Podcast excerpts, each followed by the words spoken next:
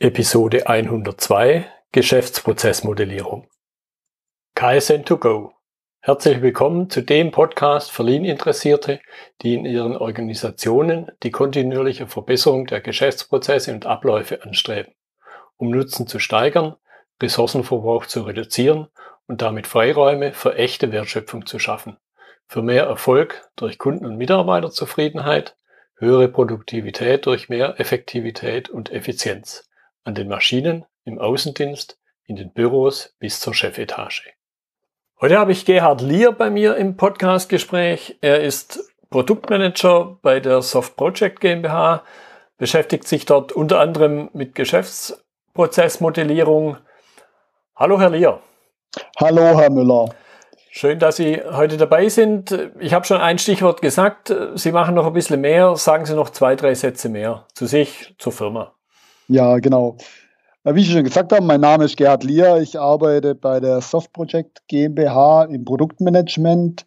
Ähm, wir beschäftigen hauptsächlich mit dem Thema Geschäftsprozessmodellierung, aber darüber hinaus auch mit dem Thema Digitalisierung und Automatisierung, also der letztlichen Umsetzung von Geschäftsprozessen in Software. Mhm. Genau. Okay, ich bin ja auf, auf Sie gestoßen über einen, fand ich recht spannenden Artikel, wo es darum ging, wie modelliere ich denn? Und da wurden zwei, zwei grundsätzliche Vorgehensweisen beschrieben und das ist soll jetzt auch der Einstieg sein. Was gibt es da für grundsätzliche Vorgehensweisen, wenn man sich eben mit der Modellierung von Geschäftsprozessen beschäftigen will? Genau. Ganz grob kann man zwei äh, Vorgehensweisen unterscheiden. Das wäre einmal das klassische Top-Down-Vorgehen, also wirklich von oben nach unten, wie der Name schon sagt, oder eben vom Groben zum Feinen. Oder äh, konträr dazu das Ganze Bottom-up. Also ich komme von unten, von den feingranularen äh, Prozessschritten und wird dann immer grober und fasst die dann zum eigentlichen Prozessablauf zusammen. Das sind die zwei ganz grob hm. unterscheidbaren Abläufe, wie ja. man das Ganze machen kann.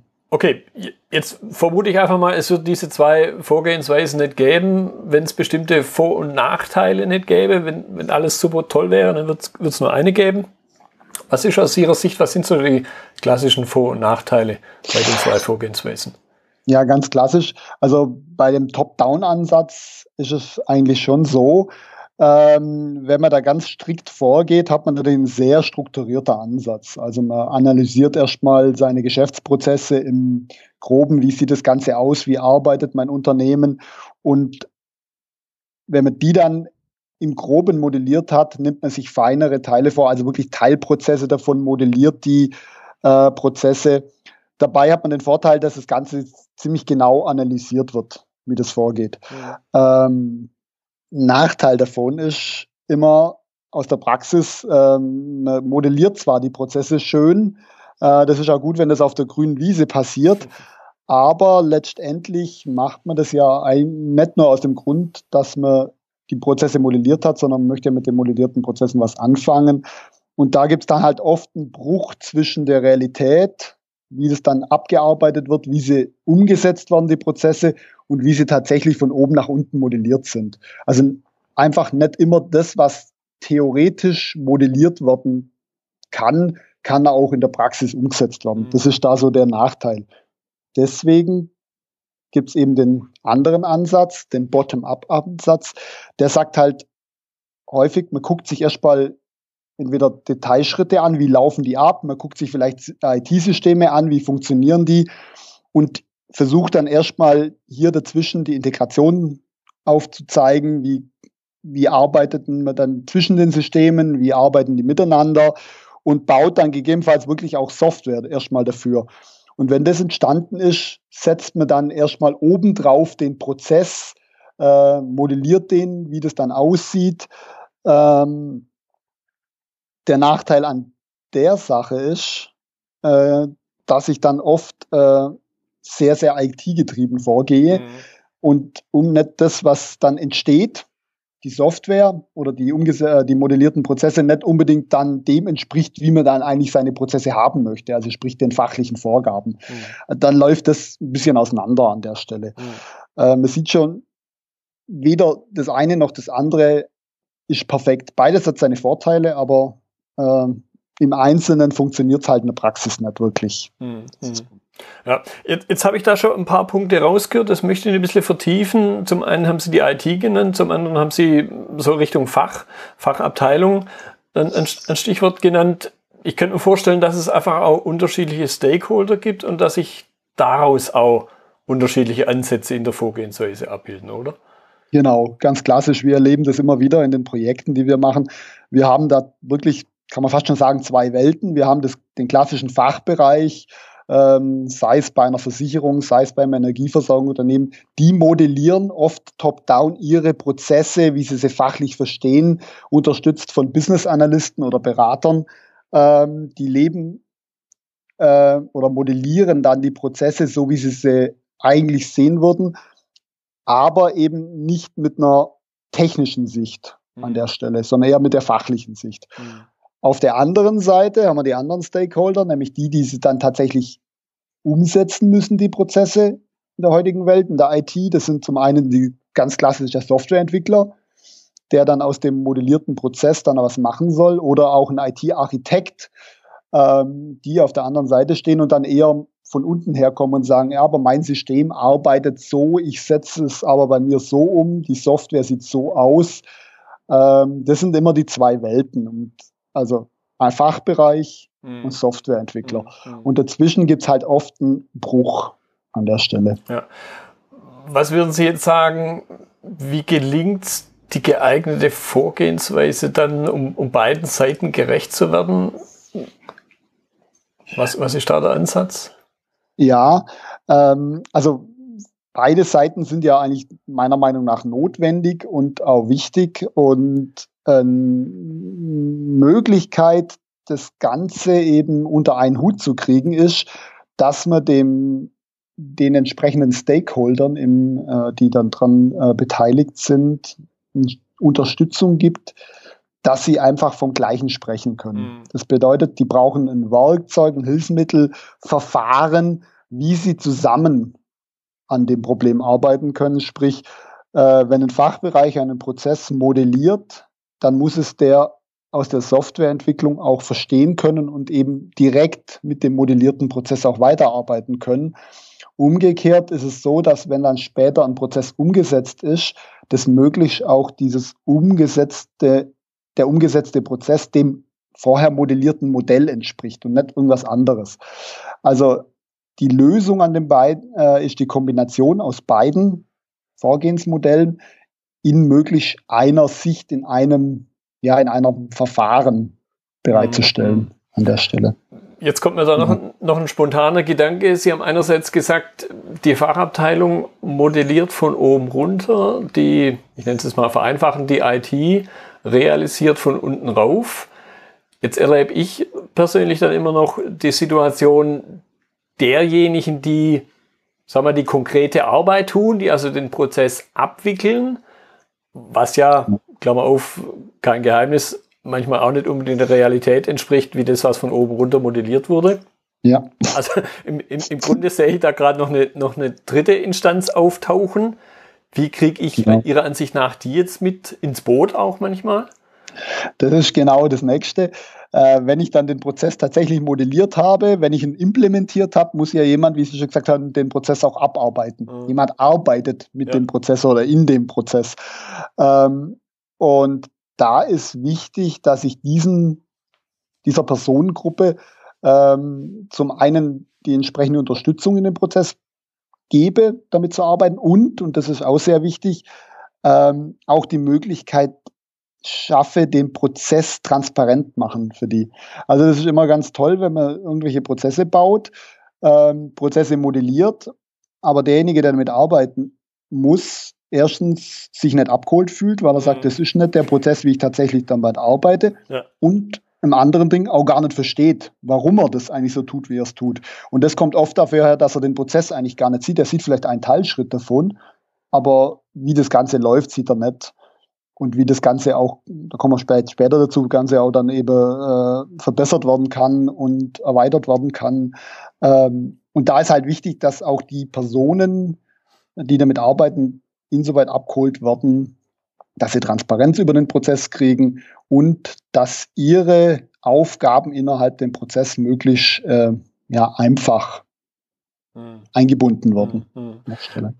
Bevor wir jetzt in, in die sagen wir, in, in die konkrete Vorgehensweise reingehen, möchte ich noch einen Punkt äh, ein bisschen adressieren, der sicher auch damit zusammenhängt, dass es unterschiedliche Vorgehensweisen gibt, nämlich Risiken, die letzten Endes vorhanden sind, wenn man sich auf eine Vorgehensweise konzentriert. Das ist alles so eine Sache, die ich halt erlebe. Man hat irgendeine Position und von der geht man los, sprich von oben oder von unten. Und ich kann ja nicht von zwei Seiten als ein Mensch, ich kann mhm. mich ja nicht klonen, ich kann ja nicht von zwei Seiten gleichzeitig losgehen. Und äh, da glaube ich aber schon entsteht halt ein gewisses Risiko. Was, was haben Sie da schon erlebt? Ja, also was da halt klassischerweise in dem Bereich immer wieder rum äh, vorkommt, ich habe, äh, wenn ich von Top-Down komme, ein schönes Modell gehabt, das modelliert wurde, ähm, das dann auch gegebenenfalls der IT bereitgestellt wurde.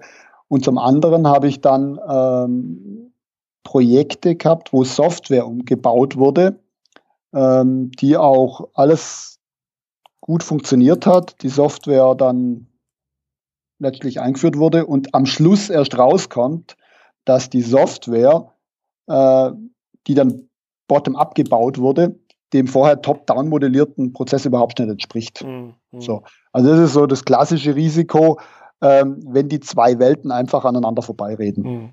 Da, da, kommt, da, fällt mir jetzt gerade dieser Spruch vom Clausewitz, glaube ich, ein, der vor ein paar Jahrhunderten mal gesagt hat, äh, der Plan ist toll bis zur ersten Feindberührung. Genau, genau, das, das passt genau, ja. Okay. Ähm, das ist das größte Problem, dass eben wirklich ähm, ganz einfach formuliert keine gemeinsame Sprache gesprochen wird an der Stelle. Mhm. Ähm, und oft erlebt man es, es wird zwar immer wieder besser mit dem agilen Vorgehen, aber so das klassische äh, Wasserfallmodell oder Top-Down-Modell, ich modelliere erstmal alles aus und mache da große Pläne, mhm.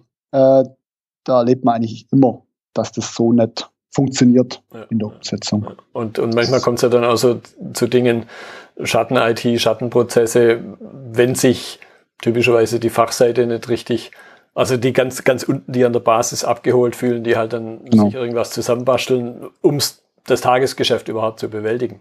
Genau.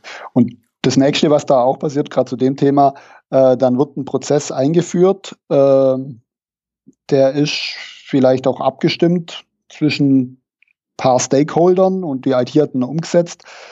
Aber diejenigen, die dann realistisch damit arbeiten, die machen genau das, was Sie gerade gesagt haben, Schattenprozess, die arbeiten dann ihre eigenen Prozesse ab, mhm. die mit dem eigentlichen definierten Prozess da nichts zu tun haben. Ja, Nehmen ja. Abkürzungen äh, und so weiter und so fort. Ja, genau. Okay, jetzt äh, möchte ich dann in den Punkt einsteigen. Wie kriege ich es dann aber hin, eben die, die Stakeholder, die ja jetzt nicht irgendwie aus bösem Willen handeln, sondern ich gestehe da jedem immer positive Absichten zu, eben zum Beispiel ja. um das Tagesgeschäft zu, be zu bewältigen. Wie kriege ich die aber eben unter einen Hut? Was, ja, jetzt an der Stelle ruhig auch, was kann da die Soft Project anbieten? Genau. Also das erste oder eine Möglichkeit ist, erstmal unabhängig von Soft Project, eine gemeinsame Sprache zu sprechen. Mhm. Ähm, da haben wir eben uns darauf spezialisiert, ähm, an der Stelle die Prozessmodellierung schon mal mit einer einheitlichen Notation vorzunehmen. Das ist BPMN 2.0 mhm. an der Stelle. Das ist irgendwann mal angetreten, eben genau aus dem äh, Gedanken her, ich bringe den Fachbereich, also die, den, denjenigen, der einen Prozess modelliert, näher an die IT ran. Ähm, ganz so einfach ist dann doch nicht. Also man kann immer noch ein BPMN-Modell bauen, ein schöner Prozess, wie heißt so schön despektierlich, malen, ähm, der dann vielleicht ausgedrückt gedruckt wird und dann tolle Paperware ergibt, aber letztendlich nicht umgesetzt wird. Unser Ansatz sieht da ein bisschen anders aus. Also wir können eben ein Werkzeug bereitstellen, um Prozesse in BPMN zu modellieren oder schon bestehende BPMN-Modelle zu importieren. BPMN hat sich in den letzten Jahre doch durchgesetzt. Und es gibt viele, viele Tools, mit denen ich modellieren kann. Ähm, und wenn ich dann eben so ein Modell habe, dann haben wir eben die Möglichkeit, direkt in diesem Modell drin, also im gleichen Werkzeug, ähm, den next, die nächste Gruppe von Stakeholdern abzuholen, nämlich die IT an der Stelle. Also der Fachbereich modelliert seinen Prozess in BPMN-Notation mit verschiedenen Ebenen von der Prozesslandkarte bis hin zu den eigentlichen Prozessen. Mhm. Ähm, und direkt auf diesem Prozessmodell kann dann ein Softwareentwickler oder Softwarearchitekt direkt per Klick auf die nächste untere Ebene springen. Also jetzt kommen wir dann eben zu der Umsetzungsebene. Mhm. Ähm, und da drin seine technischen Prozesse und technischen Implementierungen vornehmen. Ähm, das passiert, wie gesagt, im gleichen Modell, im gleichen Werkzeug und alles, was er da drin dann tut und implementiert, hat dann direkt Auswirkungen auf den wirklichen modellierten Prozess. Und daran gibt es dann auch ein gewisses Feedback, sprich, wenn dann die IT sieht, aha, so ist der Prozess nicht umsetzbar, wir müssen ihn ändern, kann er direkt in dem Werkzeug das ändern und der Fachbereich sieht direkt wieder den geänderten Prozess. Also mhm.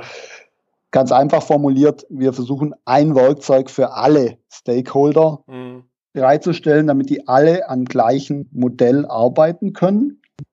Ähm, inklusive teilweise sogar technischer Schritte. Ein großer Teil, was in den Prozessen immer auch vorkommt und nicht unterschätzt worden kann, ist das Thema Datenintegration.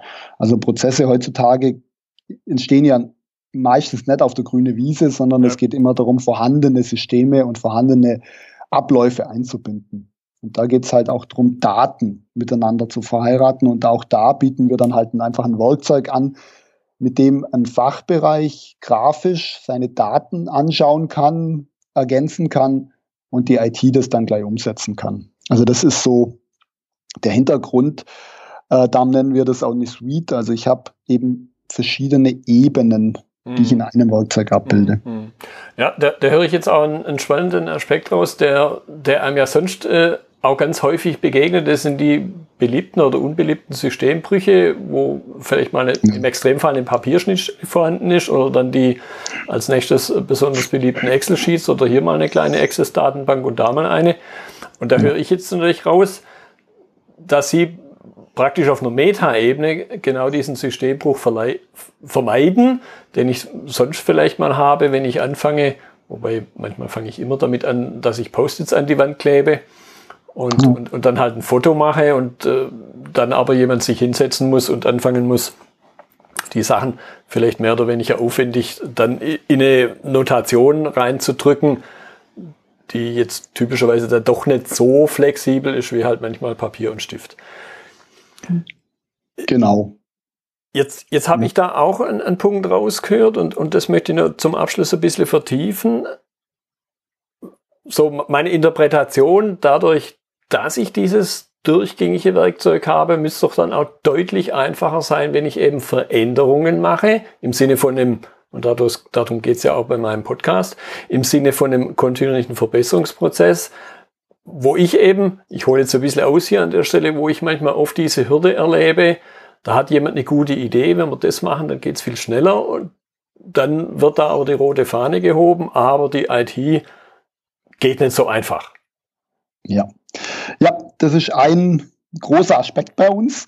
Äh, womit wir immer antreten, ist genau das, wenn ich die Prozesse bei uns umgesetzt, also modelliert und umgesetzt habe, die laufen dann auch auf dieser Plattform oder verteilt, dann kann ich halt zum einen sehr viel Transparenz über die Prozesse schaffen. Also ich sehe, dass was umgesetzt ist und was abläuft, ist das Gleiche. Ich hole die Leute ab, ähm, ich gebe denen Transparenz und ich habe die Möglichkeit, halt sehr schnell Änderungen vorzunehmen, sehr einfach. Also wenn ein Prozessschritt, man merkt, der Prozessschritt funktioniert so nicht so gut, mhm. sondern ich möchte ihn ändern, dann kann ich das direkt in dem Modell machen. Und da ich das Modell dann auch wirklich gleich umgesetzt habe, ist natürlich die Hürde, dass dann, ich muss das umsetzen und wieder ähm, in Betrieb setzen, einfach kleiner. Mhm. Ähm, ich kann schneller mal Prozessänderungen antesten und ähm, ich sehe halt direkt äh, anhand von entsprechenden Kennzahlen, was für Auswirkungen dieses, diese Änderung hat an der Stelle. Mhm. Ähm, also wir haben einfach erlebt in der Vergangenheit, ähm, durch diesen Aspekt ist es wirklich ähm, viel einfacher und viel schneller Prozesse zu ändern, weil bei in den Bereichen, wo wir tätig sind, ähm, da werden sehr häufig sehr flexible Prozesse umgesetzt. Das mhm. bedeutet also Prozesse, die sich anhand von externen und internen Gegebenheiten sehr, sehr schnell ändern müssen. Mhm. Ähm, zum einen eben durch eigene Verbesserungsvorschläge, als auch zum anderen zu, durch Marktanforderungen, die von außen kommen. Ja, ja. Also hier liegt ein Schwerpunkt ja. von dem, was wir machen. Okay, das glaube ich könnte zum Abschluss noch ein ganz guter Punkt sein, dass auch die Zuhörer sich das auf ihre eigene Situation und Umständen abbilden. Was sind so typische Kunden von der Soft Project? Also wir haben eigentlich, kann man sagen, drei große Standbeine. Äh, das eine ist die klassische Versicherungswirtschaft in Deutschland, einfach aus dem Hintergrund, weil in der Versicherung gibt es sehr viele und auch sehr gut äh, definierte Prozesse mhm. äh, und die erreichen inzwischen schon einen sehr hohen Automatisierungsgrad. Also da geht alles möglich prozessgetrieben. Mhm. Ähm, in den letzten zwei, drei Jahren ähm, kommen da aber auch das, ähm, die deutschen Energieversorger mhm. sehr, sehr viel mit Prozessen in Berührung und da wird es immer mehr. Wobei da noch das klassische, äh, ich muss Prozesse über verschiedene IT-Landschaften hinweg aufspannen. Mhm. Ähm, zum Beispiel das Klassische, ein, hat der schon mal gebaut hat, erlebt einen Hausanschlussprozess, wenn Sie bei Ihrem Energieversorger einen ja. neuen Hausanschluss beantragen. Das ist bei sehr, sehr vielen noch ein ganz manueller Prozess mit viel äh, Papier und vielen involvierten Personen. Und da ist extrem viel Verbesserungspotenzial. Mhm. Das ist so das Thema, was gerade ansteht. Und das Zweite, durch das ganze Thema Industrie 4.0, äh, kommen auch da in der Industrie immer mehr das Thema Prozessautomatisierung und Prozesse an den ähm, an Start und da erlebt man immer mehr äh, die Vernetzung äh, durch Industrie 4.0 wird jetzt die ganze Produktion vernetzt, aber es geht auch darum, wirklich einfach nur die klassischen Prozessabläufe im Unternehmen hier mhm. zu digitalisieren. Mhm. Und auch da ist gerade ein sehr, sehr großer Markt, ja, auf dem wir uns bewegen. Ja manchmal einfach nur das, das Vorhandene aufzugreifen. Man muss genau. da jetzt für Digitalisierung nicht gleich irgendeinen Riesenfass was ganz Neues aufmachen. Ne, genau, eher mal das, was es schon gibt und was eigentlich schon bekannt ist, das mal sauber zu strukturieren, eben durch Prozesse mal erfassen und diese Prozesse dann auch tatsächlich so umsetzen, dass sie so gelebt werden können. Mhm. Das ist so. Okay, prima. Dann danke ich Ihnen für Ihre Zeit. Gerne. Da waren wieder ein paar spannende Punkte drin. Dann Vielen Dank für die Einladung. Bitteschön. Das war die heutige Episode im Gespräch mit Gerhard Lier zum Thema Geschäftsprozessmodellierung. Notizen und Links zur Episode finden Sie auf meiner Website unter dem Stichwort 102. Wenn Ihnen die Folge gefallen hat, freue ich mich über Ihre Bewertung bei iTunes. Ich bin Götz Müller und das war KSN2Go. Vielen Dank fürs Zuhören und Ihr Interesse. Ich wünsche Ihnen eine gute Zeit bis zur nächsten Episode. Und denken Sie immer daran, bei allem, was Sie tun oder lassen, das Leben ist viel zu kurz, um es mit Verschwendung zu verbringen.